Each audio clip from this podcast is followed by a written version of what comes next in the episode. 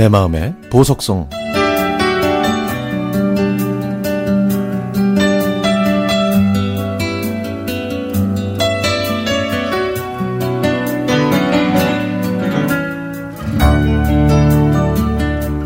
동물을 좋아했던 저는 어렸을 때부터 강아지와 고양이를 키웠습니다. 그런데 어느 순간 녀석들이 제 곁을 떠나는 게 힘들어서 더 이상 키우는 걸 좋아하지 않았죠. 제 처가에서는 아주 작은 슈나이저 한 마리를 키웠습니다. 애교는 많았지만 사람을 경계하던 녀석이라 결혼 전에 제 손을 물어서 상처를 주기도 했어요. 나중에 생각해보니 녀석은 저와 살고 싶어서 저를 물었던 것 같습니다. 결혼 초에 저희 집에 잠시 왔다가 아예 눌러앉으면서 그 녀석과의 동거가 시작됐죠. 저희는 잘 지냈습니다. 이천십오년 구월, 녀석이 아프기 전까지는요.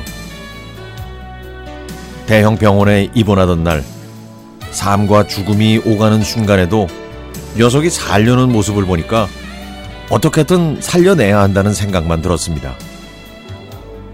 아내와 저는 아픈 녀석에게 오년만 같이 살자고 빌면서 매일 밤 퇴근 후 병원에 가서 녀석의 상태를 확인했죠. 강했던 녀석은 병원에서 한 달 동안 수술과 치료를 받고 퇴원했지만 이년 전부터는 양쪽 눈 모두 실명돼서 세상을, 아니 저희를 볼 수 없었습니다.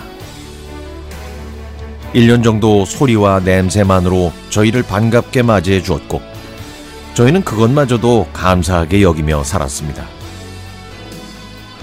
그러나 나이는 어쩔 수 없었는지, 아니면 쿠싱 증상 때문이었는지 물과 사료를 찾아 먹지 못했고 화장실도 못 찾아서 아무데나 볼일을 보더군요.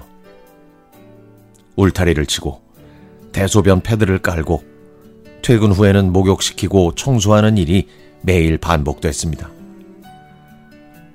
제가 집에 안 들어오면 문 앞에서 저를 기다렸고 거실에서 잠들면 제 옆에서 밤새 저를 지켜주던 녀석.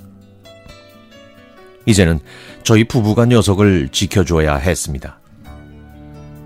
아이가 없는 저희는 녀석이 여동생이자 딸 같은 존재였으니까요.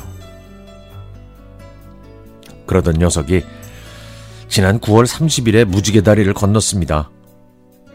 저희 부부가 마트에서 돌아올 때까지 마지막 힘을 다해 기다리던 녀석. 약속이나 한 듯 오년하고 보름을 더 살다가 떠났네요. 십육년 중에 저와는 팔년을 함께 살았습니다. 그날 밤 주차장에서 화장터로 들어갈 수 없었던 저희 부부는 참았던 눈물을 주체할 수 없었죠.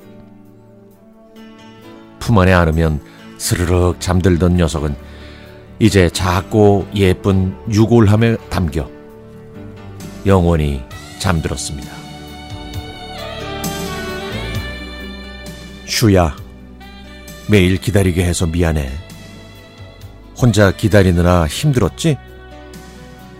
눈은 잘 보여? 무지개 다리 건널 때 네가 좋아하던 클로버 꽃도 보고 냄새 맡으면서 조심히 건너가. 너무 빨리 가지 말고 주변 살피면서. 이제는 오빠가 챙겨주지 못해. 그곳에서 아빠랑 꼬미 언니도 잘 만나. 가끔은 꿈속에 와서 잘 지낸다고 안부나 전해줘. 우린 빨리 못 가. 아마 꽤 오래 걸릴 거야. 우리가 갈 때는 많이 변해 있을 거다. 그래도 알아보고 반갑게 맞이해줘. 사랑한다, 슈야.